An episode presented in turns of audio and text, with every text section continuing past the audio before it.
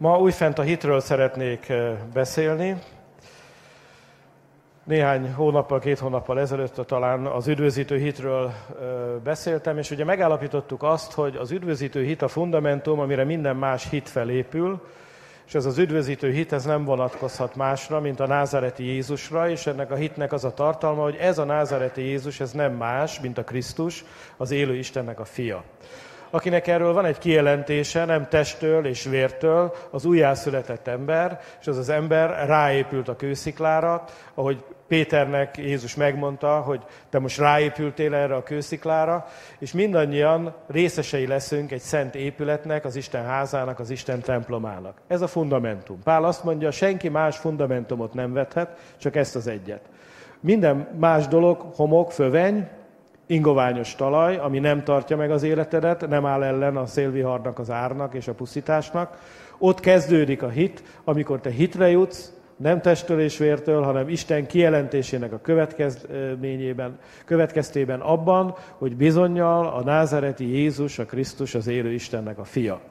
De Pál azt mondja az 1 Korintus 3-ban, hogy erre a fundamentumra aztán sok minden épül rá. Épülhet értékes dolog, arany, igaz gyöngy, ezüst, és épülhet értéktelen dolog, szénafa, pozdorja. Olyan dolog, ami az ítélet tüzét nem állja ki, nem marad meg. Ezért nem mindegy, hogy milyen tanítást követsz, nem mindegy, hogy milyen tanítót hallgatsz, nem mindegy, hogy milyen tanítások mentén építed fel a keresztény életedet, mert ha ez a fundamentum megvan az életedben, még akkor is előfordulhat, hogy úgy jársz az ítélet után, mint az az ember, akinek, aki az egész életét rátette, hogy építsen egy házat, de az egész háza a benne levő minden értékével együtt leégett.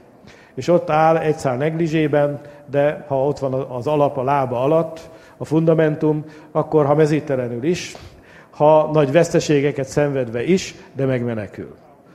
De Istennek az a célja, hogy mi gazdagon menjünk be az üdvösségbe, és hogy ne úgy keveredjünk ki az ítéletből, mint akiknek csak a puszta léte, élete maradt meg, és semmi más felmutatni valónk nincsen, ahogy írja is az írás, hogy felöltözötten is mezíteleneknek ne találtassunk. Ugye így olvassuk a második korintusi levél ötödik részében. Vágyjuk felöltözni erre a halandó testre a halhatatlan testet, de nagyon fontos, hogy miután ez megtörtént, beálljunk ott megszégyenülve, mezítelenül. Isten azt akarja tehát, hogy egy olyan épületet emeljünk, az életünk egy olyan épülethez legyen hasonló, ami kősziklára épült, és olyan anyagokból épül, amelyek az, a örökké valóak, és képesek az ítéletnek a tüzét kiállni. Időről időre ez az épület próbatételnek van kitéve, pontosan azért, ahogy a mérnökök is ugye babrálnak ezzel azzal, és akkor időnként próbának teszik ki azért a dolgokat, hogy lássák, hogy elbírja-e, jó-e, működik-e. Ugye, ha csinálsz egy épületet, akkor elvileg jön egy ilyen minőség ellenőr féle, és akkor megnézi, hogy jól van-e a vasbeton kiöntve, betették-e a vasat, benne van-e az anyag, és így tovább, és így tovább. Ugye? Mert ez azért fontos, mert ha az építkezés úgy folytatódik, hogy ezek nincsenek rendben, akkor abból nagy baj lesz. Na hasonló a keresztény életünk is, hasonló egy ilyen épülethez, és ezért egyáltalán nem mindegy, hogyha ez a fundamentum ott van az életünkben, akkor mit építünk rá. Éppen ezért szeretnék most ugye ezen a témán tovább menni, és beszélni arról, hogy a hitnek vannak hamisítványai, vannak olyan hitek, amelyek értéktelenek, szénafa pozdorja, és mi az a hit, ami tűzben megpróbált hit, olyan hit, ami állja a tűznek a próbáját. Először is azt kell uh, tudnunk, hogy a hit az, az emberiségnek egy univerzális ajándéka. Minden ember hisz valamiben. Úgy vagyunk megalkotva Isten képére és hasonlatosságára, hogy nem csak azt vagyunk képesek felfogni az érzékszerveinkkel, ami van körülöttünk, ami tényszerű, hanem képesek vagyunk reménykedni dolgokban, amik majd a jövőben következnek be. És képesek vagyunk hinni olyan dolgoknak, amit csak hallomásból ismerünk, hallomásból hallunk. Visszajön valaki a gyerektáborból, és elhisszük neki, hogy ami ott történt, az úgy van. Nem voltunk ott, mi magunk nem tapasztaltuk, de a szó a bizonyságtétel közvetíti számunkra annak a dolognak a valóságát. És hittel ezeket át tudjuk élni, meg tudjuk ragadni. Tehát a hit, a remény és a harmadik dolog a szeretet, az minden embernek a sajátja, mert Isten képére és hasonlatosságára lett az ember megteremtve. Ezért, ha az embernek a hite nem helyes, a reménysége nem igaz, a szeretete nem működik, akkor az ember megbetegszik, akkor nem érzi magát jól. A testvérünk bizonságát tételét is hallottátok, hogy ő annyira kiégett ember volt, hogy semmi nem tudta megérinteni. Mégis, amikor a gyermeke súlyos betegségben szenvedett, hirtelen elkezdett az életében egy pici dolog működni, a szeretet. És ez a szeretet képes volt azt az egész kérget, azt az egész kiégettséget, hogy ő újból és újból a lelkiismeretén erőszakot tett, és a személyiségében ez a, ez a keménység, ez a kérek kialakult, képes volt lehántani róla. Képes volt megnyitni, képes volt egy, kinyitni az Isten igazságaira, képes volt befogadni a hitet, képes volt lecserélni az addigi hitét a pénzben, a sikerben, a világias dolgokban, az Isten igényére alapozott hitre tudta lecserélni, egészen más reménysége volt előtte, azt gondolta, ugye elmondtad, hogy a kiszabadulsz, akkor majd milyen, hogy fogod folytatni, és mint lesznek a dolgok. Ez volt a reménysége, ez volt a jövőképe, most teljesen más reménysége lett, és megtapasztalta a szeretetnek a minden értelmet felülhaladó erejét. Ez óriási dolog, hogy a szeretet mire képes. Ez a szelíd és csendes dolog, ami a szeretet, hogy ez, ez sziklákat tud megrepeszteni olyan emberi életeket tud megváltoztatni, amikor az ember azt gondolná, hogy már megváltozhatatlan. Hite tehát mindenkinek van. Mutasd meg, hogy mit csinálsz, meghallgatom, mit beszélsz, megmondom, mivel van tele a szíved, megmutatod a cselekedeteidet, megmondom, mibe hiszel. Ezt mondja Jakab. Vagyis amit csinálsz, arra ránézhetsz. Amit beszélsz, arra ránézhetsz, és az hülyen tükrözi, hogy mibe hiszel. És ha ezt tudjuk, akkor láthatjuk, hogy hát vannak dolgok, amikben van hitünk, és vannak dolgok, amikben nincs hitünk. Ezért az, hogy hitre jutottál, és elkezdtél a hitnek az útján járni, az egy nagyon fontos és egy nagyon jó dolog. De ebben a hitben A ki kell tartani, B ebben a hitben fejlődni és növekedni kell, és nem szabad megállni és megrekedni, hanem egészen a teljességig fel kell nőnöd ebben a hitben.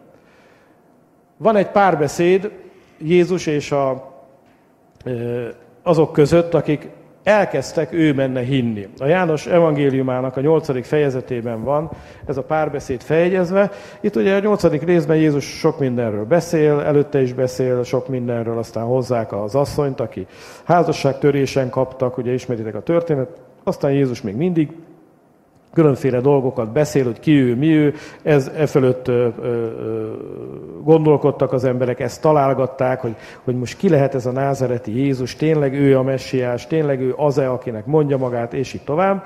És az emberek egy része megbotránkozott benne, egy másik része azonban ott fent Jeruzsálemben, a templom téren hitbe jutott a názereti Jézushoz.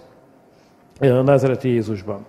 A 30. verstől olvasom a dolgokat, hogy az ő felemeltetéséről beszél, és az emberek egyik része tehát megbotránkozva balra el, a másik részéről viszont ezt olvassuk a János 8.30-tól. Amikor ezeket mondta, sokan hitre jutottak benne. Így szólt akkor Jézus azokhoz a zsidókhoz, akik hittek benne. Ha ti megtartjátok az én igémet, valóban a tanítványaim vagytok. Megismeritek az igazságot, és az igazság megszabadít titeket.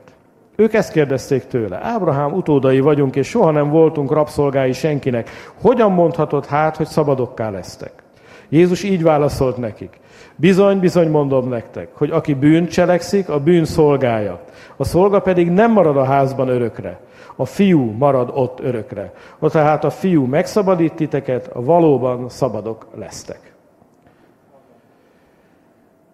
Jézus tehát kikhez beszél? Azokra, akik hitre jutottak benne. Ezek az emberek elkezdték elhinni, hogy bizonyal Jézus a Krisztus, az élő Isten fia, hogy ő a messiás. Nagy viták után ők voltak azok, akik Jézus köré, körött megmaradtak, és azt mondták, jó, elfogadjuk, elhisszük, hogy te a messiás vagy. Jézus mit üzen nekik? Az első és fontos lépést megtettétek. Itt vagytok. Hallgattok engem. Klassz. De maradjatok meg az én igémben, és akkor bizonyal az én tanítványaimmá váltok. Mit akar ezzel Jézus mondani? Azt akarja ezzel mondani, hogy nem elég elkezdeni ezt a dolgot, hanem következetesen végig is kell csinálni. Nem elég egy-két igét elfogadni, nem elég egy-két igét elhinni, hanem amiben hitre jutottál, azt tartsd meg. Abban ragaszkodj, abban mélyülj el, és újabb igékre, és igékre, és igékre, és igékre van szükséged. Újabb igéket kell megértened, újabb igéket kell megértened, és ha már azokat megértetted, még újabb igéket kell megértened. És ha ezt teszed, akkor vagy Jézus tanítványa. Miért? Mert a tanítvány azt jelenti, hogy tanulni akar az ő mesterétől. Amikor elkezdjük a hitet, pár dologban jutunk csak hitre. Sőt, én nekem az a 30 éves tapasztalatom, hogy az emberek jelentős része leéli a keresztény életét úgy, hogy talán egy tucat igében, ha hite van. Ez a tucat ige tartja meg. Tulajdonképpen is működteti az életét. De Jézus mit mond? Akarsz az én tanítványom lenni? Akkor ne elégedj meg azzal a pár igével, amit már van. Lásd meg, ezek az igék micsoda csodát vittek véghez a te életedben, mennyire megváltoztattak téged, micsoda gyümölcse és eredményei vannak ezeknek az igéknek már most az életedben, de ne elégedj meg ezzel. Akar meghallani a többit is. Ott vannak az Emmauszi tanítványok. Mit mond nekik Jézus? Ó, ti rest szívűek. Mindazoknak az elhívésére, amik megvannak írva. Mi volt a baja az Emmauszi tanítványoknak? Elkezdték Jézust követni. Hittek benne. Aztán belefejeltek valamibe, amit nem értettek. És nem volt a számukra világos. És utána elcsüggettek. És azt mondták, hogy pedig mi azt hittük. És mi történt a pedig mi azt hittük? Az azt jelenti, hogy az ördög már elkezdte ellopni azt is, amiük már volt egyszer. Ők már hittek a názareti Jézusban. És ez a hit elkezdett eltűnni az életükből az embergyilkos, aki azért jött, hogy lopjon, öljön és pusztítson, elkezdte azt a hitet is ellopkodni tőlük, amiük már volt. És Jézus megdorgálta őket. És azt mondta, hogy, hogy az a ti bajotok, hogy amire hitre jutottatok, azt hittétek, hogy fenn vagytok a csúcson. És hogy innen már csak lefelé vezet az út. Igen, vezet lefelé út. Az ördög el tudja lopni még ezt a hitet is, amitek van. De van ennél sokkal több. Van ennél sokkal nagyobb. És egy másik drámai dolog, amit Jézus itt mond, az az, hogy elindultál a tanítványság útján, jó, de legyél következetes, menj végig. Ha tanítvány vagy, tanulj. Ha tanítvány vagy, növekedj. Ha tanítvány vagy, fejlődj. Ha tanítvány vagy, ne rekedj meg azon a szinten, amin most vagy. Akar még többet tudni. Akar még több igét ismerni. Enged, hogy az Isten olyan dolgokat is szóljon hozzád, amiket most még nem értesz, amik nem világosak, amiket egy figyelmen kívül hagytál. De még egy drámai dolgot mond a názereti Jézus ezeknek az embereknek, nevezetesen azt, hogy ha megmaradtok az igében, egyre nagyobb lesz az igazság ismerete benneteket, és ez az igazság ismerete szabaddá tesz titeket. Valóban szabaddá. És mi is azt mondhatjuk, hát uram, hát megtértem. Hát bemerítkeztem. Hát vettem a Szentlélek ajándékát. Szabad lettem. Érzem, hogy, hogy, hogy más ember vagyok. Érzem a szabadságot, amit benned élvezek. Nem vagyok valóban szabad?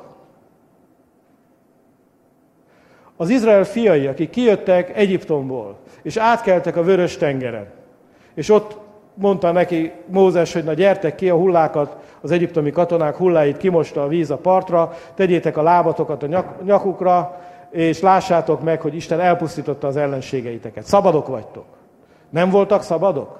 Igenis, meg nem is. Olyan szabadságot kaptak, ami olyan volt rajtuk, mint egy túlméretezett ruha. Még lötyögött rajtuk. Mire volt szükségük? Hogy belenőjenek ebbe a szabadságba. Hogy az Efézusi levél is mondja, hogy az igazságot követvén szeretetben mindenestől fogva növekedjetek bele abba, aki a fej, a Krisztusba. Felöltöztük Krisztust. De úgy vagyunk vele, hogy ez egy hatalmas nagy ruha. Megszületett kisunokám, ráadták a legkisebb létező ruhát, és szegény elvész benne. Úgy kell megkeresni benne utána, hogy hol van. Nagy rá. Ismeritek ezt, van ilyen kiskutya, hogy ilyen nagyon ráncos a bőre. Vele kell még nőnie. És mi is így vagyunk Krisztussal, hogy felöltöztük Krisztust valóságosan és teljesen, de bele kell még nőnünk. És megbotránkoztatta a hallgatókat ez, amit Jézus mondott nekik. És azt mondták a hallgatók, hogy Nem vagyunk valóban szabadok? Csak úgy tessék-lássék vagyunk szabadok? Hogy van ez? És Jézus mit válaszol? Azt válaszolja, ameddig a bűn cselekszitek, nem vagytok szabadok. Ki az, aki valóban szabad? Ki az, aki valóban szabad? Aki nem cselekszi a, a bűn. Tehát akarod tudni, hogy valóban szabad vagy-e? Nézd meg, mit beszélsz. Nézd meg, mit csinálsz. Ha a bűnt beszéled, ha a bűnt csinálod, ne csapd be magad, még nem vagy valójában szabad. Kijöttél Egyiptomból, de még nem vagy benne az ígéret földjén. Még nem foglaltál el mindent, még nem vettél birtokba mindent, még vannak kánaániták, akiket ki kell űzni, még vannak erősségek, amiket le kell rombolni. Isten pedig azt mondja Józsuénak, ahova oda teszed a talpadat, a lábadat, neked adom. Vagyis mit mond ezzel Isten? Hódítsd meg az ígéret földjét. Hódítsd meg az ígéret földjét. És számunkra Isten ígéreteinek a tárháza az ígéret földje. Ezt kell meghódítanunk. Meghódítottál ezt, azt, birtokba vetted? Jó. Amire, ahol, amit a lábad érint, a tiéd. Neked adom. De van még. Ne hagyd ott a völgybe a kánaállítákat. Ne félj a vasszekereiktől. Ne félj attól, hogy, hogy Anák fiai laknak ott. Ne félj attól, hogy erődített városok vannak. Az Úr veled van, erős férfiú azt mondta Józsuénak, hogy legyen az ige a szemed előtt, gondolkodj rajta, elmérkedj rajta, vagyis pontosan ugyanazt mondta, mint Jézus azoknak, akik elkezdtek benne hinni, ha megmaradtok az én beszédeimben, akkor bizonyal az én tanítványaim vagytok, és megismeritek az igazságot, és az igazság megszabadít benneteket annyira, hogy a bűnt teljesen kiűzi az Isten az életetekből. Ahogy a kánánitákat az Isten ki akarta űzni Izrael fiai elől teljesen, és azt mondta, ez teljes megsemmisítésre van ítélve. Isten teljesen ki akarja űzni a bűnt az életedből. Teljesen meg akar téged semmisíteni. Beszéltem a megszentelődésünkről is. A Péter levelének az első részében láttuk ön dolgot, ami a megszentelésünkhöz vezet, és abból hármat Isten csinál. Úgy kezdődik a megszentelésünk, hogy hogy is kezdődik, emlékszik még valaki? Mitől vagyunk szentek? A magasságos ereje száll rád, a mindenható árnyékoz meg téged, ezért, ami születik, szentnek hivatik. Miért tudsz te szent lenni? Hogy kezdődik a megszentelésed? Az, hogy Isten szent szelleme szül téged újjá. Nem tudsz másképpen szent lenni, csak ha újjá születsz. Ha nincs újjászületés, nem születtél újjá az Isten igéjéből élő reménységre, akkor nem tudsz szent lenni, csak álszent tudsz lenni. Másmilyen szent nem tudsz lenni. Valóságos szent nem tudsz lenni. De az újjászületett emberről azt mondja az írás, hogy újjászült bennünket az Isten igazságban és valóságos szentségben. Szentnek születtünk meg újonnan. És ez a szentségünk alapja. De hogy ott haladunk tovább, van a negyedik dolog, amit ott Péter mond rögtön a bevezetőben, az az engedelmesség. Vagyis a megszentelődésünket az viszi véghez, ha engedelmesek vagyunk. Azért itt is szeretnénk megállni egy szóra, mert az, engedelmesség, ez ilyen karikás ustor lett a keresztény gyülekezetben, engedelmeskedj, engedelmeskedj. De Isten nem fáraókat tett a gyülekezetnek a fejévé, és nem rabszolga hajcsárokkal tette a presbitereket, meg a prédikátorokat, meg a nem tudom, hogy micsodákat. Az új szövetségben nem egyszerűen engedelmességről van szó, hanem a hitnek az engedelmességéről van szó. Ami azt jelenti, hogy nem azért engedelmeskedem, mert félek, hanem azért engedelmeskedek, mert hiszek. Mert hiszem azt, hogy az Isten jót akar nekem. Mert hiszem azt, hogy az Isten a számomra a legjobbat készítette el. Most ez egy küzdelem, ez is a hitnek egy harca, egy küzdelme. Elhiszem el, hogy amit Isten mond, a számomra a legjobb. Vagy nem? És ha el tudom hinni, hogy amit Isten a számomra mond, az a legjobb, akkor leszek hitből engedelmes. Híres példánk Péter aki miután Jézus prédikált, azt mondta neki az Úr, hogy evesz ki a mélyre. És mondta Péter, hát ember, hát a szakma minden szabálya szerint e, e, ilyenkor nem lehet halat fogni. Meleg van, dög meleg van, a halak lemennek a, a víz aljára, ahol hidegebb a levegő, és több oxigén tud oda ugye feloldani, mert hogy melegszik a levegő, úgy megy ki belőle az oxigén, és igyekeznek mélyre menni. Hát éjszaka se fogtunk semmit, hát akkor most annyi esélyük sincs, még a semminél is kevesebb az esély, hogy fogjunk. És ez volt igen az, amit a körülmények és a szakmai tapasztalat Péternek diktált. Ez egy teljesen reális megközelítése volt a tényeknek. Csak hogy az Úr szólt, és Isten azt mondta, hogy menj ki és vess ki a te hálódat. És Péter akkor el kellett döntenie, hogy mire hallgat saját szakmai tapasztalatára, a körülményekre, vagy pedig arra, amit az Isten neki mond. Megmaradok-e az ő igényében, követem-e őt, tanítványa vagyok-e, vagy pedig fölülbírálom azt, amit az Isten mond, az én gondolatommal, az én tapasztalatommal, az én akármicsodámmal. És Péter azt mondta, de Uram, mert te mondod, ezért kimegyünk, és kivetjük a hálót. És tudjuk, hogy nagyon sok halat fogtak. De ez a, mert te mondod, ezt fejezte ki Péternek a hitét. Hogy Péter nem félelemből cselekedett. Nem valami veszteséget féltett. Nem rettegett attól, hogy büntetést fog kapni. Nem azért csinálta, mert úgy fél tőle, hogy elkárhozik a pokol legmélyebb bugyrába, veti őt az Isten, ha nem lesz engedelmes, hanem azért engedelmeskedett, mert bízott. Szülők vagyunk.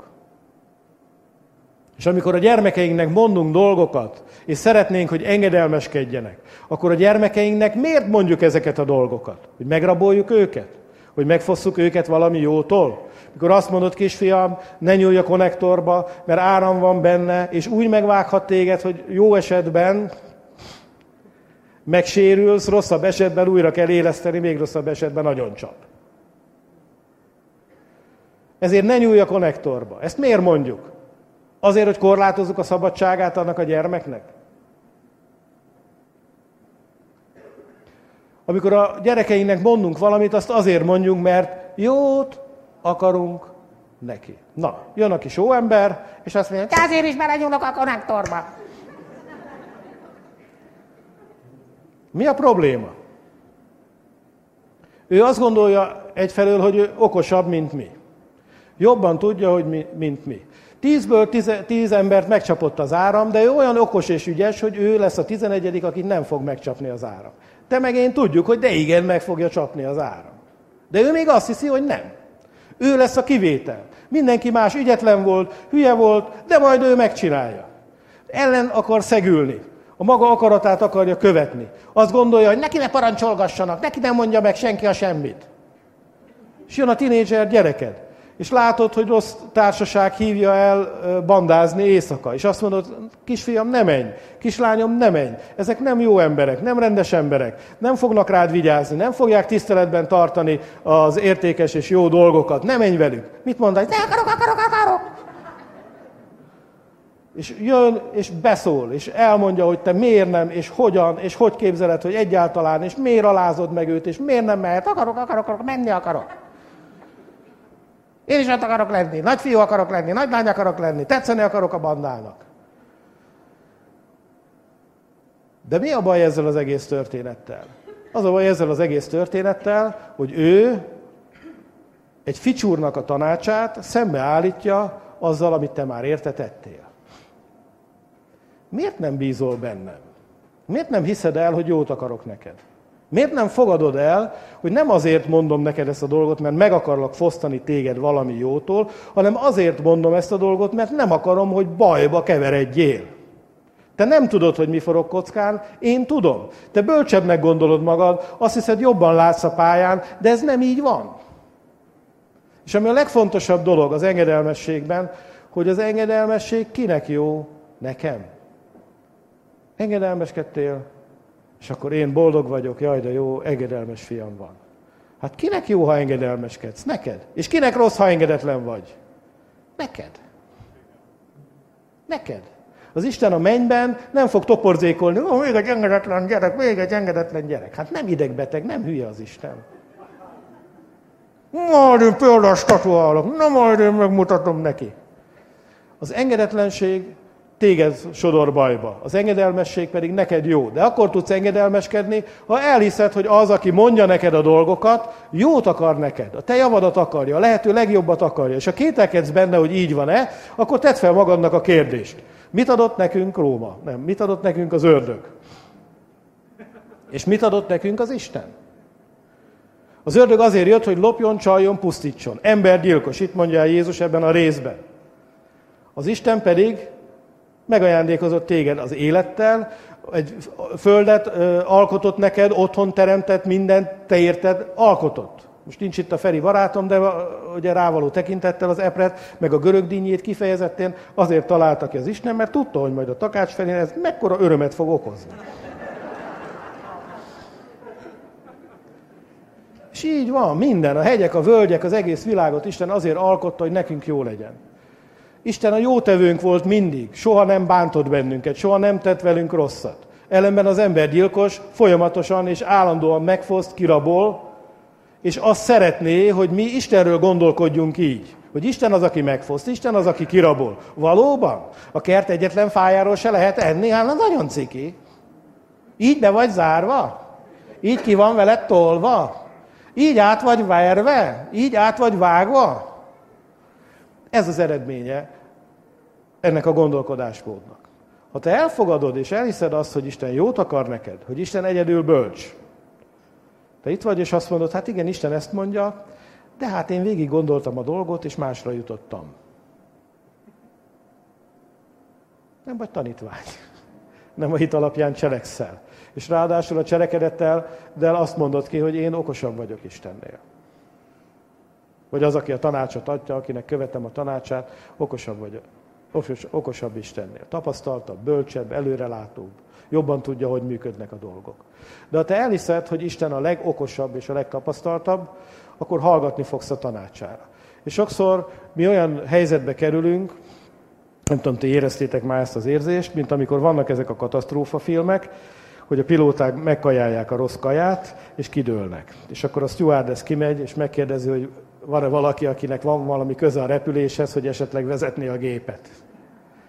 És akkor beülsz a pilóta fülkébe, és nem nagyon értesz hozzá, de földről téged irányítanak. Rádión keresztül elmondják neked, hogy mi a tennivaló. Kit szeretnél a rádió túlsó végén? A legtapasztaltabb pilótát, a gépnek az összes konstruktőrét, legtapasztaltabb szeretők, a legjobbakat akarod, akik a legokosabbak, a legjobban értenek hozzá, azt akarod a rádió másik végén, igaz? És amikor mondanak valamit, akkor te gondolkodás nélkül megfogadod a tanácsukat, mert tudod, hogy te nem tudsz semmit, ők meg tudnak mindent. Mi így vagyunk Istennel. Amíg azt hiszed, hogy te mindent tudsz, addig nem fogsz engedelmeskedni. Addig mérlegre teszed. Hát igen, Isten azt mondja, hogy meleg, de én azt gondolom, hogy hideg. Az engedelmességed annál nagyobb lesz, minél inkább el tudod hinni, hogy aki szól hozzád, aki tanít téged, aki az igéit neked ajándékozta, az szeret téged, a legös, legjobbat akarja neked, ő a legokosabb, ő a legbölcsebb, és amit mond, azt a te javadér mondja. De amíg ott van a, a kígyónak a gondolata a hátsó agyadban, hogy hát ha átverés az egész, hát ha Isten csak meg akar fosztani engem valami jótól, hát ha úgy van, hogy nem akar valamit odaadni, ami nekem járna pedig, addig az ember nem engedelmeskedik. Jézus pedig azt mondta, ha megmaradtok az én beszédeimben, bizonyos az én tanítványaim vagytok, megismeritek az igazságot, és az igazság valóban szabaddá tesz benneteket. Mi mindannyian úton vagyunk. Valamennyit elfogadtunk az igéből, valamennyire tanítványokká váltunk. Vannak dolgok, amiket elsajátítottunk Istentől. De folyamatosan kell, hogy növekedjen, fejlődjön az Isten képünk. És amit ebből a történetből szeretném, hogy megértenétek, az az, hogy a bibliai hit abban különbözik minden másfajta hittől, hogy a bibliai hit az Isten igére vonatkozik. Az Isten igéből nő ki. Amikor te azt mondod, igen, én hiszek ebben, vagy hiszek abban, akkor meg kell tudnod mondani, hogy melyik ige tanítja, mondja, hirdeti azt, amiben te éppen hiszel. Ha nem tudod megmondani, hogy az melyik igében van, amiben te hiszel, akkor egyáltalán nem biztos, hogy jó dologban hiszel. Nem biztos, hogy helyes a hited. Akkor helyes a hited, hogyha meg tudod mondani, hogy az igében, az Isten beszédének mely részére vonatkozik a te hited. Melyik szóból nőtt ki a te hited. Melyik igét hitted el, és cselekszel ez alapján. Ha ez nincs meg az életedben, nagyon nagy az esélye annak, hogy nem jól hiszel. Hamis a hited. A hamis hit pedig egy nagyon elterjedt dolog, mivel az ember nem tud hit nélkül élni. Ezért mindig van az embernek valamilyen hite. Nincs légüres térben az ember, hanem van valamilyen hite. És ennek az a, a következménye, hogyha nem igazi hited van, nem valóságos hited van, nem az Isten beszédében hiszel, akkor szükségszerűen hamis lesz a hited. És ezért van a világban annyi bálvány. Mert jön az ördög, és szolgáltat neked hazugságokat. És te a hazugságokban kezdesz el hinni, és hamis hitet eredményez a te hazugságban való meggyőződésed és hited. A világ is hazudik neked valamit. Ma egy testközpontú világban élünk, és a világ azt mondja, hogy hát gyerekek, a paráznaság az egy ilyen ártalmatlan dolog. Az ember éhes eszik, szomjas iszik, ha olyanja van, paráználkodik, pisilünk, kakilunk, biológiai szükségleteink vannak, és akkor éljük meg ezeket. Az ige pedig azt mondja, hogy a test nem a paráznaságnak rendeltetett, hanem az Úrnak. És az Úr a testnek. A testünk arra való, hogy Isten szolgáljuk vele. Aztán azt mondja, hogy aki paráználkodik, a tulajdon teste ellen vétkezik. És azt mondja, hogy amikor valaki paráznaságra használja a testét, az nem rendeltetés szerűen használja a testét, mert nem arra rendeltetett. Még magyarázatot is ad. Azt mondja, a vajas kenyér a gyomornak van rendelve. Ezért ha a vajas kenyér a tüdőbe megy, fulladásos halált okoz. De ha a gyomorba megy, akkor áldás. És ugyanígy, mire való a tested? A tested arra való, hogy Isten szolgáld vele. A tested arra való, hogy boldoggá tedd az, a, a férjedet, a feleségedet.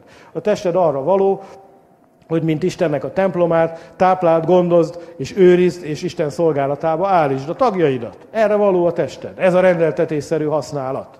És minden egyéb és minden más nem rendeltetésszerű használat. Mit jelent, ha valamit nem rendeltetésszerűen használsz? Nincs garancia. Elveszíted a garanciát. Igaz?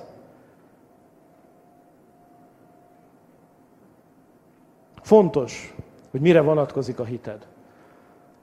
A hit hőseinél azt olvassuk a zsidókhoz írt levélben, pontosan elmagyarázott az írás, hogy a hit miről szól, mielőtt felsorolja a hitnek a hőseit és azokat a hősies cselekedeteket, amiket ők hitből, ez alapján, a hit alapján tettek.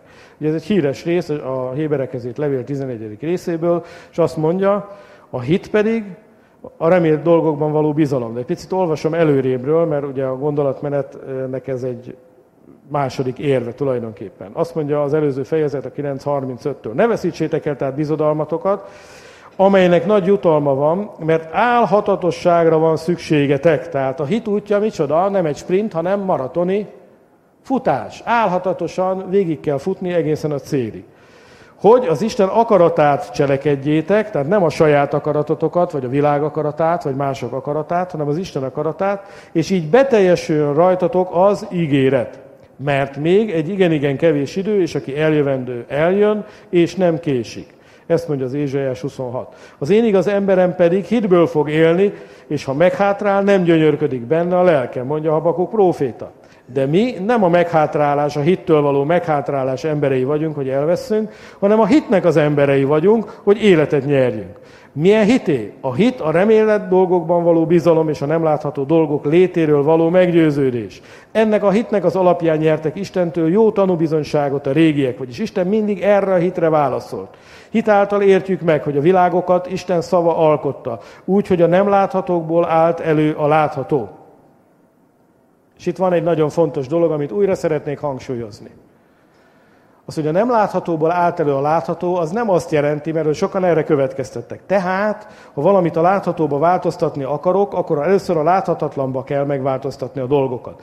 És akkor szellem által mi mondjuk, és akkor szellem által ide tesszük, oda tesszük, elküldjük a Gábriel arkangyalt balról jobbra, Mihály arkangyalt jobbról balra, a sátánt a mélységbe, a nem tudom micsodát a magasságba, és meg vagyunk róla győződve, miként József szava megállította a napot, a mi szavunk is, amit hittel és profétikusan kimondunk, az majd megváltoztatja a láthatatlan dolgokat. Hát egy nagy frászkarikát. Ez nem így működik. Hogy működik? Elmondom, hogy működik. Úgy működik, hogy a láthatatlan dolog, amiről itt szó van, az az Isten beszéde. Te nem változtathatod meg az Istennek a beszédét. Isten szól, folyamatosan elmondja az ő akaratát. Kinyilvánítja, hogy mit szeretne. Kinyilvánítja, hogy mit akar. Kinyilvánítja, hogy mit, mit tegyünk. Merre haladjunk. Mit csináljunk. És mi nekünk ezt a kinyilvánított igét kell megragadnunk. És ebből az igéből kell felépüljön a hitünk, és aztán, amikor hitáltal cselekszünk, akkor valósítjuk meg az Istennek az akaratát. Ez így működik. De nem tudod az Isten szavát fölülbírálni. Nem is parancsolgathatsz az Isten helyett. Néha ad az Isten hit ajándékát embereknek, de az onnan tudod, hogy a hit ajándékát megkapta az az ember, hogy amikor parancsol, szól, az előáll. Amikor parancsol, az meg lesz. Ha csak szól és nem áll elő semmi, és parancsol és nem lesz meg semmi se, akkor az az ember mit csinált? Semmit. Semmi értelmeset. Semmi jót. Tehát nem úgy van a dolog, hogy neked nem tetszik a látható világban valami, akkor te átrendezed a láthatatlant, és akkor majd. Hogy ez úgy működik, hogy a paráznasság szellemét, a prostitúció szellemét elűzzük Magyarország felül, megkötözzük, elűzzük, és akkor már meg van kötözve, és egyszer hirtelen az antiszemiták felucsúdnak, és azt mondják, ó, én szeretem a zsidókat. A prostituáltak azt mondják, de hogy leszek én többet prostituált? Megyek a gyülekezetbe. Van egy valami ilyen naív elképzelés erről, hogy hogy kell a láthatatlant átrendezni, hogy a dolgok jók legyenek. De ettől nem fog. Tudod, mitől fog a prostituált eljönni a gyülekezetbe? Már nem azért, hogy itt árulja a testét, hanem hogy megtérész miatt, mert azért jön el, akkor hiába jön el. Úgy, hogy te odamész hozzá, és hirdeted neki az evangéliumot. Úgy, hogy te a láthatatlanból veszed az Isten beszédét, az benned életet hoz létre, majd elzarándokolsz egy, az embertársathoz, nem azért, hogy igénybe vedd a szolgáltatásait, hanem azért, hogy elvidd neki az evangéliumot. És amikor elmondod neki az evangéliumot, és az az ember úgy jár, mint a Magdalai Mária, akkor kiűzöd belőle a hét démont, ha kell, és ő csatlakozni fog. És fogja Jézust követni. Így fog megváltozni. Attól, hogy te a, megkötözöd a magasságban, mi, attól nem. Nem. E, Jézus nem mondott ilyet, az apostolok nem csináltak semmi ilyet, akkor Pálnak elég lett volna odaállni a Ciprus, Cipruson, a, a partra, és megkötözni a megkötözni valókat, és kész. Én elfogadom ezt a megkötözős dolgot, és tőlem csinálhatják a keresztények, engem nem zavar, nem bánt, mert látom, hogy őket ez felbátorítja arra, hogy utána azt gondolják, hogy na most már hirdethetjük az evangéliumot, mert most már meg van kötözve. És hirdetik az evangéliumot, és mondják, igen, működött, ha, megtértek az emberek. Nagyszerű dolog. De nem azért értek meg, mert te megkötözted, hanem azért, mert hirdetted. De ha neked ez kell, hogy hirdesd, kötözd. Csak hirdesd utána. Azt ne csináljuk, hogy kötözzük, és nem hirdetjük. Elmegyünk a konferenciákra, jól megkötözzük, kiordítozzuk magunkat, megvelegetjük egymás fálát, hogy fú, hogy elvégeztük az Úr munkáját, majd hazamegyünk. Ennek semmi értelme. Semmi értelme ha nem az az eredménye, hogy utána még nagyobb hittel, még nagyobb bátorsággal hirdetjük az evangéliumot. A gyülekezet miért imádkozott, mikor megfenyegették őket? Add meg a te szolgáidnak, hogy teljes bátorsággal hirdessék az evangéliumot. Nem az, hogy teljes bátorsággal kötözzék, űzzék, rombolják, e, e, izé, hanem hogy teljes bátorsággal hirdessék. Az ige kimegy és megcselekszik, amiért kiküldetett, de hirdetni kell, mert abban hiszünk, amit hallunk. A hit hallásból származik. Ha nem hallja, nem tud hinni. A Róma 10 elmagyarázza, hát hogyan hihetnének abban, akiről nem hallottak? Na de hát mi megkötöztük a magasságban. De az kevés, ha egyáltalán. Tegyük fel. De kevés. El kell jutni az üzenetnek az emberekhez. És ha nem jut el az üzenet az emberekhez, nem tudnak megtérni. Kevés kivételt leszámítva, akit Isten szuverén módon meglátogat. De ők is előbb-utóbb kell, hogy ráakadjanak valakire. Emlékezzetek, Cornéliushoz elküldött az úr egy angyalt, de mit mondott az angyal? Na, ülj le Cornélius, elmondom, mi az evangélium, hogy kell újjászani. Nem, azt mondta, hogy küldje a jobbéba Péterhez, majd ő eljön, és mond olyan igét, ami által üdvözülsz te is, meg a házad népe is. Az ige így megy ki.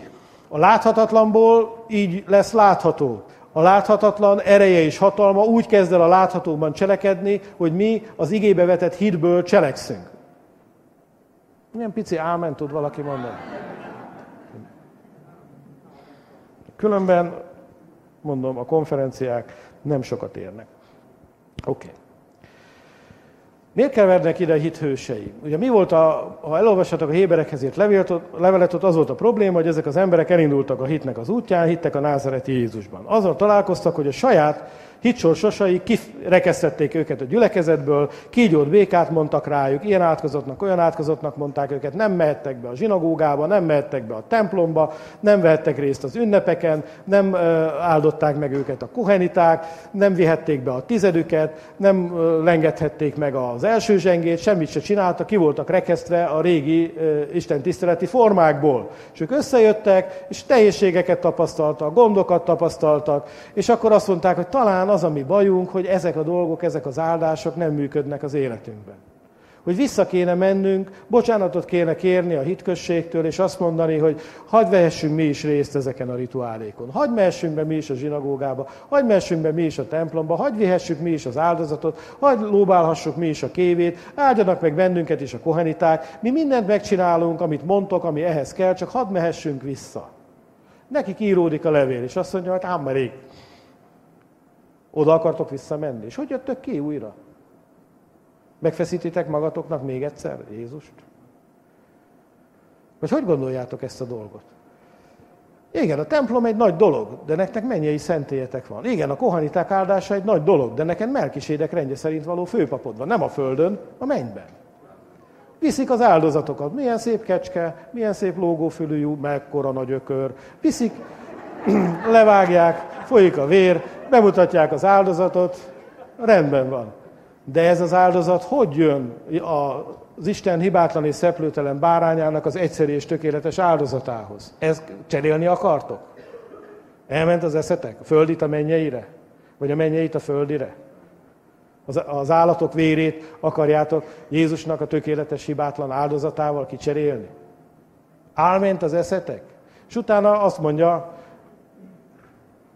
a szerző, hogy a megrekedéseteknek, tudjátok, nem az a baja, hogy ti nem vesztek részt a rituálékon, meg nem részesülhettek a zsidó vallásnak a kétségtelen áldásaiból, hanem az a ti bajotok, hogy a hitben meglankadtatok. Hogy a hitben visszazuhantatok.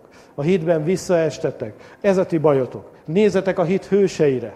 És lássátok meg, hogy már az Ószövetség előtt és az Ószövetség alatt is azok, akik Isten előtt megigazultak, akik Isten előtt kedvesek voltak, azért igazultak meg, mert hittek. És ezért az Ószövetségben sem azok igazultak meg, akik a törvény cselekedeteit megcselekedték. Mert tudjuk jól, hogy azt, abból nem lehet megigazulni. Hanem azok igazultak meg, akik azért cselekedték a törvény, mert hitték, hogy az Isten igéje rendelte el, és az Istennek akar, akartak tetszeni. És amikor hittel cselekedték az Ószövetség cselekedeteit, akkor a hitük igazságul tulajdonította nekük. Ha ez nem így lenne, akkor az Ószövetségben nem üdvözülhetett volna senki. De üdvözültek az Ószövetségi szentek pontosan a hitük miatt. És ezért mondta már a prófét az Ószövetségben, hogy nem áldozatokat akarok én, hanem engedelmességet, hitet. És amikor egy ember tetszeni akart Istennek, mit ragadott meg? Az igét, ami ki volt jelentve. És mi volt kijelentve? Az, amit Mózes mondott, a Mózes törvénye. És a Mózes törvényéből kellett megragadni a maga számára azt, hogy mit csináljon. De ha csak csinálta és nem hit, és ez egy külső betanított parancsolat, emberi cselekedet volt, az Isten szemében nem ért semmit. Nem ért semmit. De ha hittel vitte az áldozatát, a hite miatt megigazulva ment el. Ahogy Jézus maga meséli el, a farizeust, aki ott volt, hogy nagyon klassz vagyok, ó, már fenn vagyok a csúcson, kész, süt rám a nap, felhők fölött állok, kétszer bőtölök egy héten, ú, megadom a tizedet, mindent csinálok, és nem vagyok olyan, mint ő. És Jézus maga mondja, hogy az az ember, aki úgy állt az Isten hogy nem vitt semmilyen áldozatot. A cselekedeteivel sem tudott azt mondani, hogy Uram, hát ezek látod, hogy azért én csináltam már valamit. Az az ember megigazulva ment el. Sokkal inkább, mint az előző. Tehát a hit igazította meg az embereket. De még a törvény előtt is. Ábel a hite által tett tanúbizonyságot. Noé a hite által üdvözült és menekült meg, mert elhitte, hogy bárkát kell csinálni. De nem csak úgy volt vele, hogy gyerekek, az Isten azt mondta, csináljunk egy bárkát. Úgyhogy most létrehozzuk a bárka gyülekezetet, felírjuk rá az igéket, csinálj egy bárkát, és aztán tapsolunk, táncolunk, örvendezünk, egy dolgot nem csinálunk, bárkát. De mi hiszünk abba, hogy bárkát kell csinálni. Csak nem csinálunk. Ért volna bármit? Ez a fajta hit? És nem, nem ért volna semmi. A hit pontosan azáltal vált élővé, és abban mutatkozott meg, hogy nekiálltak, és bárkát csináltak. És csinálták a bárkát akkor is, amikor mindenki kinevette őket. És az igazság hirdetői voltak, és azt mondták, emberek, jön az özön víz.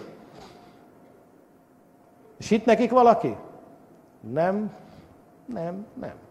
Ahogy Lót is azt gondolta, hogy ha késlekedik, azt mondta az angyaloknak, még ne pusztítsátok el Szodomát, Gomorát, mert itt vannak rokonaim, meg a lányaim férhez mentek itt e- alakokhoz. Még gyorsan elszaladok hozzájuk, és elmondom nekik, hogy jön a nagy veszedelem, jön a nagy Isten ítélet, meneküljenek, csatlakozzanak hozzánk, és meneküljünk együtt. És mit olvasunk? Lót elment, végigjárta, és mit mondtak ezek az emberek? Hülye vagy te komám. Elment az a féllótás eszed is. Kinevették. Olyan olybá tűnt előttük, mintha gúnyolódott volna. Úgyhogy már az angyalok rángatták ki lótot hajnal hasadtakor, és mondták, hogy nincs több idő, mars. Menni kell. Ő még szeretett volna, őt is meg akarta menteni, őt is meg akarta menteni, őt is meg akarta menteni, de ez nem így működik. Ha te csak akkor akarod megmenteni az embereket, ha tudod, hogy egy óra múlva itt a világ vége, akkor nem jól csinálod a dolgokat. Az embereknek az ige hirdetésre kell megtérniük. Aki nem tér meg ma, most, ebben az órában, az, az utolsó órában sem fog megtérni. Miért nem? Mert nem hisz az Isten igéjében. És azt sem fogja elhinni, hogy az utolsó órája ütött. Eszik, iszik, házasodik, férhez megy, és semmit nem vesz észre. Ahogy nem vette észre a Noé nemzedéke, ahogy nem vette észre Lót nemzedéke. Hogy az Isten ítélet ott áll a küszöbön. De akik hisznek Isten igéjében, azoknak más a hitük, más az életük. Hiszed, hogy Jézus Krisztus vissza fog jönni? És úgy is élsz, hogy az ő visszajövetele a, a, téged készen találjon? Megtettél minden tőle telhetőt, hogy felkészülj erre a nagy eseményre? Hiszed, hogy lesz ítélet? Hogy oda kell állnod az Isten elé, számot kell adnod az életedről? Jól teszed.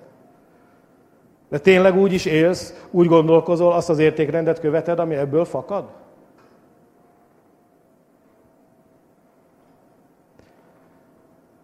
Ha megmaradtok az én beszédemben, bizonyal az én tanítványaim vagytok. Megismeritek az igazságot, és az igazság szabaddá tesz benneteket valóságosan. Testvéreim, én még nem vagyok valóságosan szabad sokkal szabadabbá kell válnom. Túl sok olyan dolog van az életemben, ami nem hitből van. Pedig ami hitből nincs, bűn az. És ezért növekednem kell. És növekedni csak úgy tudok, ha még több igében hiszek. Növekedni csak ak- akkor tudok, ha még több kijelentést kapok. Növekedni csak akkor tudok, hogyha még inkább elmélyülök az Isten igéjében, és nem vagyok resszívű mindazoknak az elhívésére, amik meg vannak írva. Másképp nem tudok növekedni. Erőfeszítést kell tenni. Nem szabad annyira elégedetnek lenni a keresztény életeddel. Ugye, az Ervin mondta, hogy hány éve vagy keresztény? 30? Felét letagadhatod.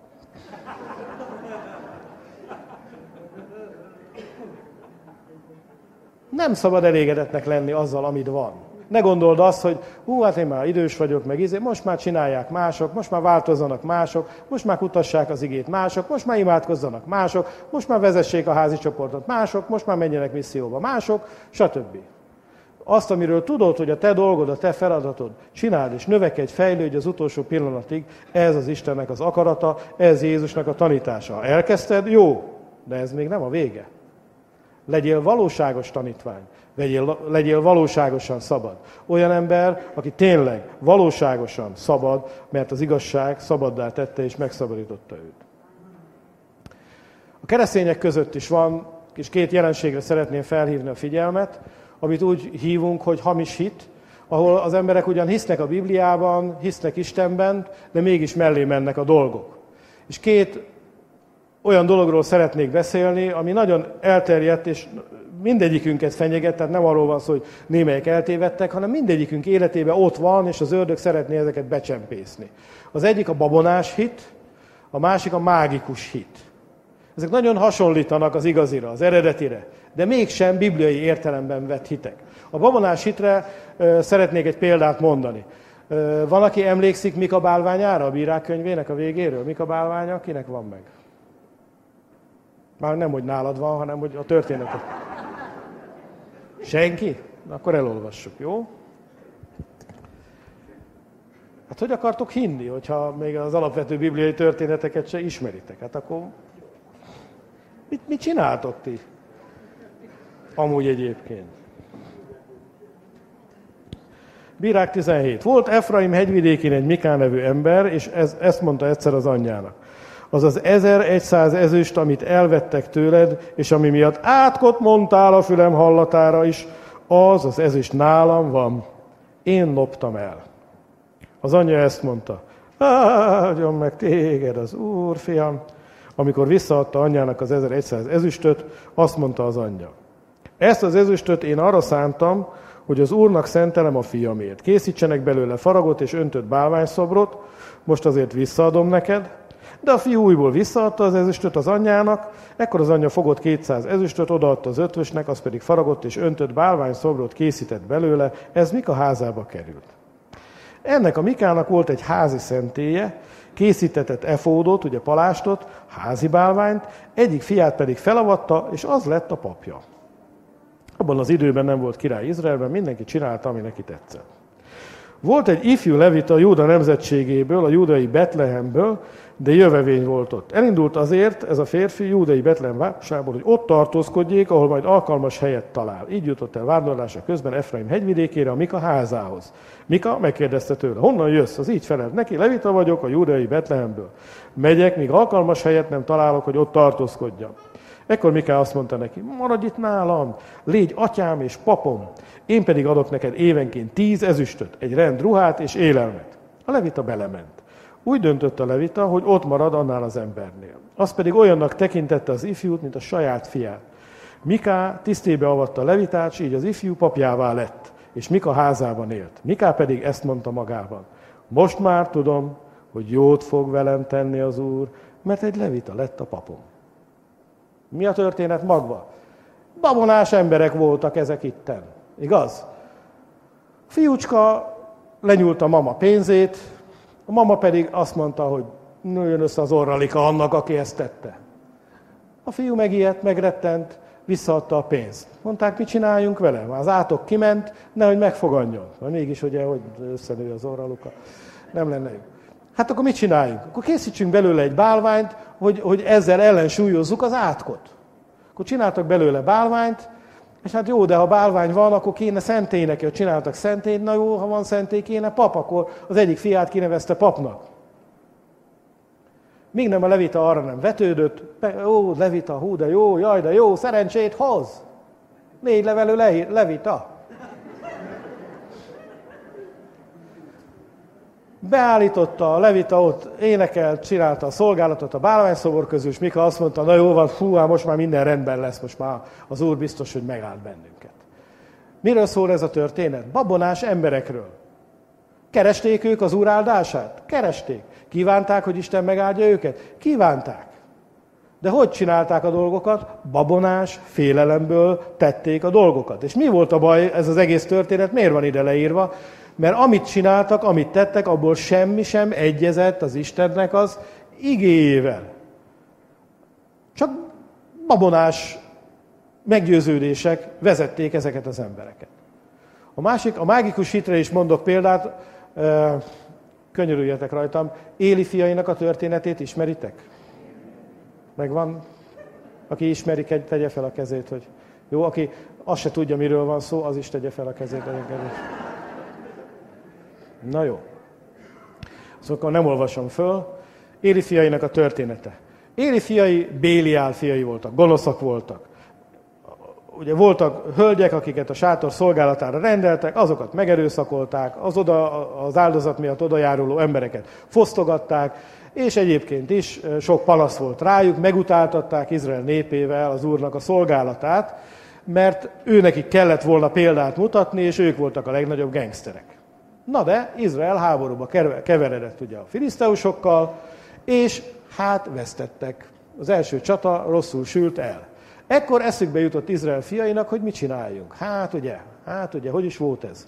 Amikor át kellett kelni a Jordánon, vettük a Fridládát, az ment előttük.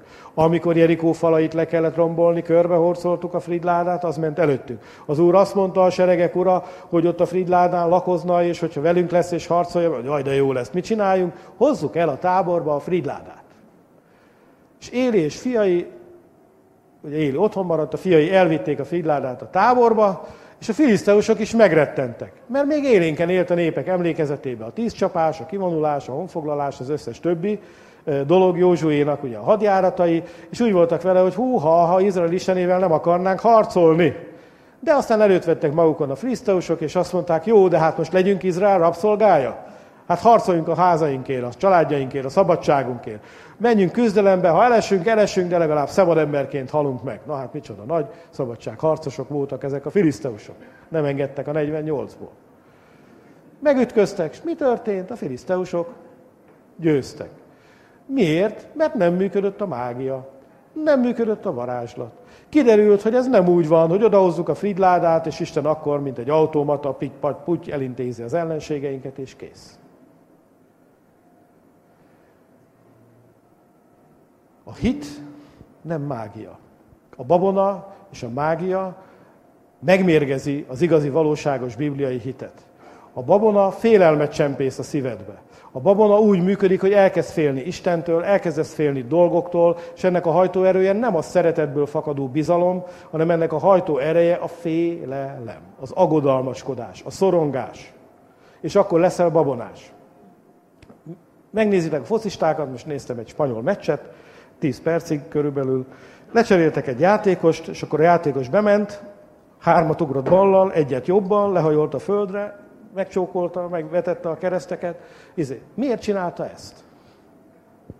Mert azt remélte,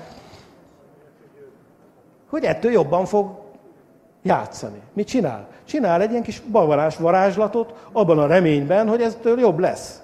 És tudjátok, a sportpszichológus azt is fogja mondani hogy igen, csináld. Óriási nagy kutatást végeztek, sok-sok emberen, és kiderült, hogy igenis a babonák használnak. De csak abban az esetben, olyan dologról van szó, amihez önbizalom kell. Amikor a, tehát például a babonák a lottóhúzásnál nem használnak, mert ha te önbizal, te most bízol abban, hogy nyerni fogsz, vagy nem bízol abban, hogy nyerni fogsz, tökre nem számít. Kihúzzák a számokat, és kész. De egy foci meccsen, egy, egy küzdelmen, egy állásinterjún, egy ilyen dolgon számít az, hogy te hogy mész oda. Hogy úgy mész oda, mint egy vesztes, hogy ó, tudom, hogy úgyse én kapom a munkát, töltsék ki a papírt, azt menjünk haza, azt legyünk túl rajta. Akkor te ez árad, a vesztesek attitűdje árad, árad belőle. Vagy úgy mész oda, hogy igen, ha ez tényleg olyan melót kínálnak, amit én szeretek, és örömmel elvégzel, akkor, akkor én megyek és megcsinálom. Más dolog árad belőle. Ez sem működik korlátlanul, de, vala, de valamennyi hatása van, működik. És ezért a világban a pszichológusok, a sportpszichológusok, stb. igenis ajánlják a menedzsereknek, a izéknek, az embereknek, hogy éljenek ilyen babolák, kis amulettel. Viseli a nyakában, viszi a szerencsenyuszit, és akkor elmondja az úszó palánta is, hogy hát ő azért minden verseny előtt hogy szokta megcsókolni a macit, és hát ott hátul is megcsókolja meg kétszer, meg előtt is kétszer, mert az hoz szerencsét, és így tovább. És megvannak az embereknek a babonás szokásai, mert mit remélnek a babonáktól, hogy a félelmeiket valamennyire oldja. És az egyház is sokszor tele van ilyesfajta babonás dolgokkal. És honnan ismered fel a babonás dolgokat? Az, hogy mögé nézem. Mi motivál? A félelem? Az agodalmaskodás, a szorongás, vagy pedig a hit, hogy az Isten igéje azt mondja, ezért én elhiszem, és cselekszem, és csinálom. Hogyha ez motivál téged, nem a félelmed, nem az agodalmaskodásod, akkor beszélünk hitről. Egyébként csak babonáról beszélgetünk, és ez a babona ideig, óráig lehet, hogy használ neked, de pont ki fogja az isteni hitet szorítani a szívedből, a helyedről. Az első kísértés erről szól. Éhes vagy? Itt van ez a sok kő. Na, tényleg te vagy Isten fia? Akkor Isten gondoskodni akar rólad, nem? Parancsolj, használd a fiúságodat. Parancsolj a köveknek, hogy változzanak kenyéré. De Jézus azt mondta, távol szöröm sátán, mert megvan írva, hogy Jézus mi alapján cselekedett? Az alapján, ami megvan írva. Az Isten igéje irányította a cselekedeteit. És miért mondta azt, hogy nem csak kenyérrel él az ember, hanem minden igével? Mert azt mondta az ördögnek, hogy te azt akarod nekem mondani, hogy onnan tudhatom meg, hogy Isten fia vagyok, vagy nem, hogy még ennek a körülmények. Ha a, kö, a kövek kenyéré változnak, akkor Isten fia vagyok.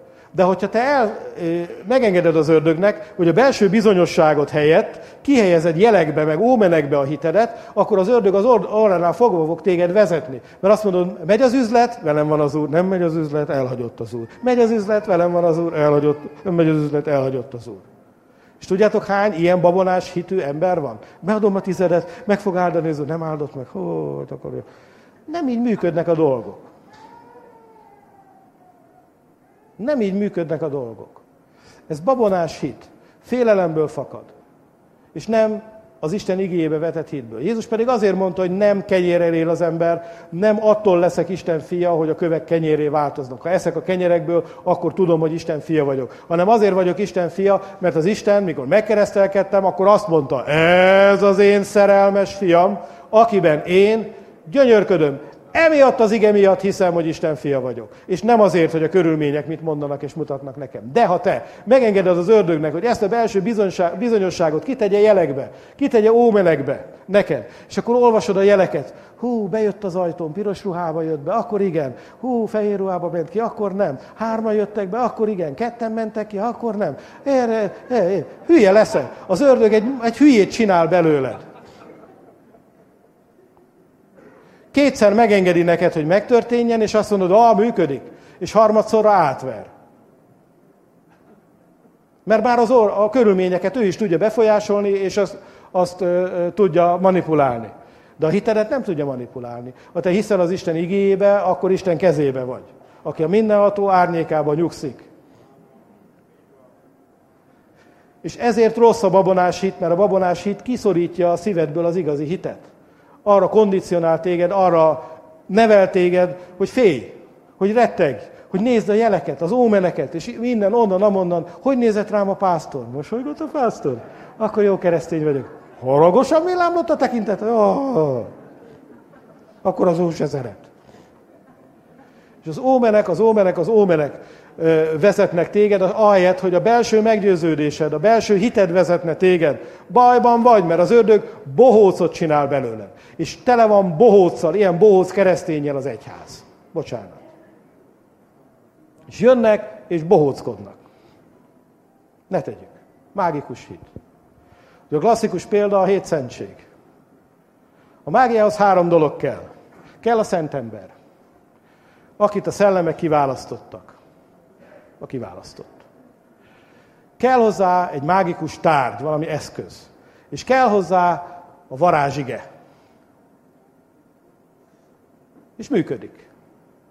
És ha tényleg a mágus a helyén van, tényleg a démonok őt kiválasztották, felkenték, felszentelték, és a neki adott előírás szerint elmondja a varázsigét, meghasználja az eszközt, akár mi is legyen az, akkor az működik, Függetlenül attól, hogy te neked, aki igénybe veszed a mágiát, milyen kapcsolatod van Istentől. Isten úgy működik, mint egy automata. A megfelelő dolg, gombokat megnyomod, akkor kigurul alul az, amit szeretnél. És a hétszentség is nem más, mint a katolikus egyháznak egy hamis tanítása abban, hogy te az élő Istennel való kapcsolatodat, hitedet mágikus szertartásokba, meg mágikus szokásokba sűrítsd bele.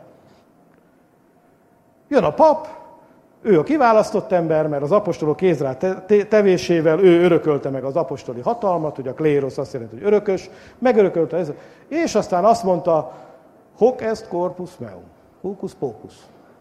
Megvan a varázsige, ez az én testem, ugye latinul hoc est corpus meum, ebből van a hocus pocus. Megcsinálja a hocus pocus, megvan a tárgy, és onnantól a tárgy mágikus hatalommal bír.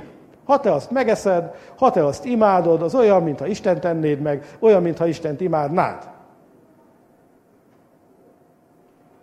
És persze ők is elmondják, hogy hát azért ér el köcsös életet, meg stb., és nem ugyanaz lesz ezeknek a kegyelmi hatása az életedre, ha nem így csinál, nem úgy csinál, de ez a mágia akkor is működik. Ha a pap egy utolsó szemét pedofil gazember, akkor is működik. És ez a mágiának a lényege, hogy gyakorlatilag mechanikussá teszi a természet fölötti dolgokba való beavatkozást. Persze ez is csak rész szerint van, egy kis szeret, de ezekben a szeret. És így tovább. Jön a pap, meg a szentelt víz, meg a megfelelő formula, elvégzi a dolgot. Ha van valami, ami az igébtől távol áll, akkor ez. Isten személyes kapcsolatot akar veled.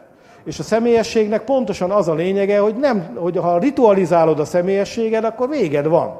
Mi is ritualizálunk nagyon sok dolgot. Egy család is úgy működik, hogy megtartjuk a születésnapokat, meg az ünnepeket, meg a nem tudom én micsodákat. Minden családnak megvan a szokás, a tradíciója, és ez nem baj, ez jó dolog, ezzel nincs probléma.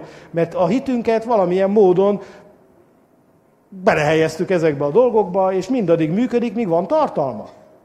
Míg arról szól, amiről. De amikor ez kiüresedik, üres formává válik, hát mindannyian tudjuk, hogy itt a karácsony, jaj, ajándékot kell venni. Mi a frászos karikát vegyek már annak a izének? Hát én nem tudom, fogalmam sincs, kicsoda, mit szeret, izé, de hát rokon, és a múltkor ő is vett nekünk egy, izét, egy automata luftballon hámozót, hát mi nekünk is akkor valahogy, izé, hát mégiscsak, és akkor a legjobb, amit ki tudok belőle hozni, az, hogy a rokoni kapcsolatot azért mégis valahogy ápolom, és akkor én is ajándékozok neki egy kivehető ö, ajtós ö, gyertya újra hasznosítót, amire semmi szüksége amúgy egyébként. Mi a baj? Kiüresedik. Ezért önmagában nem a ritusokkal van baj, meg nem az intézményekkel van baj, hanem az a baj, amikor ezek kiüresednek, és olyanok lesznek, mint a csigaház. Élettelenné válnak. És ez a probléma ezekkel a dolgokkal, hogy meg kell újítani őket. Mi itt összejövünk, itt van egy istentiszteleti forma. Ez az istentiszteleti forma, amit mi gyakorlunk, a 90-es években, 80-as évek végén, 90-es évek elején jött létre, egy nagy ébredési hullámban. És olyankor mi nem három órát ültünk az istentiszteleten, hanem három órát, meg még kettőt, meg még hatot, meg egész nap. Mert ébredési hangulat volt, és az emberek jöttek az Úrhoz, és minden egyébhez. És nem számított az idő, nem számított, hogy van-e parkoló, nem számított, hogy elment az utolsó busz, hanem Isten számított egyedül, és ez volt fontos.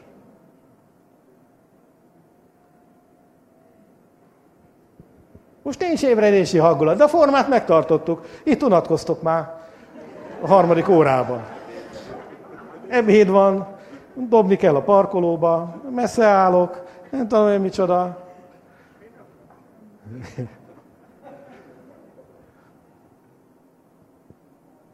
Mi a gond? Az, hogy megőriztünk egy formát, és nem bírjuk mindig tartalommal megtölteni. Mert amikor kiárad a Szentlélek, és itt van az Úr, akkor az ember nem számolgatja az időt, meg a dolgokat. És hát persze, sosem lehet mindig, mindig eh, állandóan száz százalékra megtölteni a dolgokat, de nagyon gyakran van így, hogy elmész gyülekezetekbe, fennmarad a forma, de már élet. Nincs benne, semmi sem. Már nem hitből van, már nem az a tartalma, és így tovább. És ez a veszély mindannyiunkat fenyeget, és a legvégén ezeknek a dolgoknak bizony a mechanikus kereszténységből, a mechanikusan gyakorol szokásokból mágia lesz, ha tetszik. Ha. Jön a testvér, és azt mondja, ma reggel a feleségemmel hangosan felolvastuk az igét, a napi igét, amit Reinhard Bonke küldött. Ma biztos velem lesz az Úr. Hát miért, ha nem olvasod fel, akkor nem lesz veled? Miben hiszel? Baj, hogy felolvastad? Nem, nem baj. Tök jó, remek. Frankó. De valami mégse stimmel ezzel az egész történettel. Ez nem így működik. Hanem te keresd az Urat. És enged, hogy Isten szóljon hozzád. És enged, hogy az ige betöltse a szívedet és az, a, a gondolataidat. És még egy, egyet szeretnék, egy utolsó gondolatot névgazdasági hasznosításra itt ma felajánlani nektek. Na megint nagyon sokan beszélnek ébredésről. De ha megnézed a Bibliában, nincs ébredésről szó. Az, amit ébredésnek hívnak, az valójában a Bibliában tudjátok, hogy van leírva? Úgy van leírva, hogy az Isten igéje növekedett, és hatalmat vesz vala. Mit jelent ez?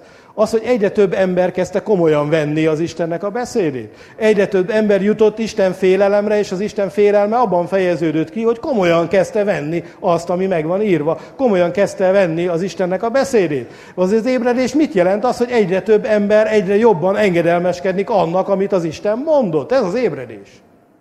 És ahhoz, hogy ébredés legyen, ahhoz igére van szükség. Isten félelemre van szükség. És fontos, hogy megvizsgál te magad is a szívedet, a hitedet, hogy hol tartasz. Hogy amit csinálsz, Az hitből van, vagy nem hitből van? Helyes hitből van, vagy nem? Babonás a hited? Netán mágikus a hited? Elmegyünk a konferenciára, ott a nagy szent ember ránk teszi a kezét, és akkor onnantól bennünk is fog működni a Szentléleknek a nem tudom én milyen ajándéka. Milyen hit ez?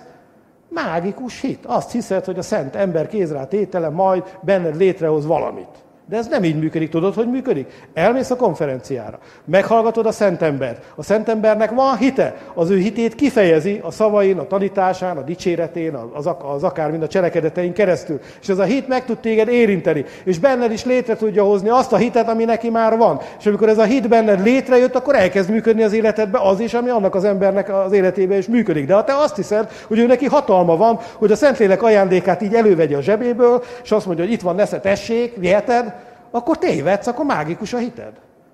Egy mágiában hiszel. Ez nem így működik. Oké? Okay? Ilyen kicsi áment valaki. Mert különben azt hiszem, hogy még győzködni kell benneteket, mert imádkozzunk. Ne babonásan, ne mágikus hittel, hanem élő hittel. Kérlek benneteket, álljunk föl és hívjuk segítségre az Úrnak a nevét. Jó? A zenekart is szeretném. Hogy... Hallelujah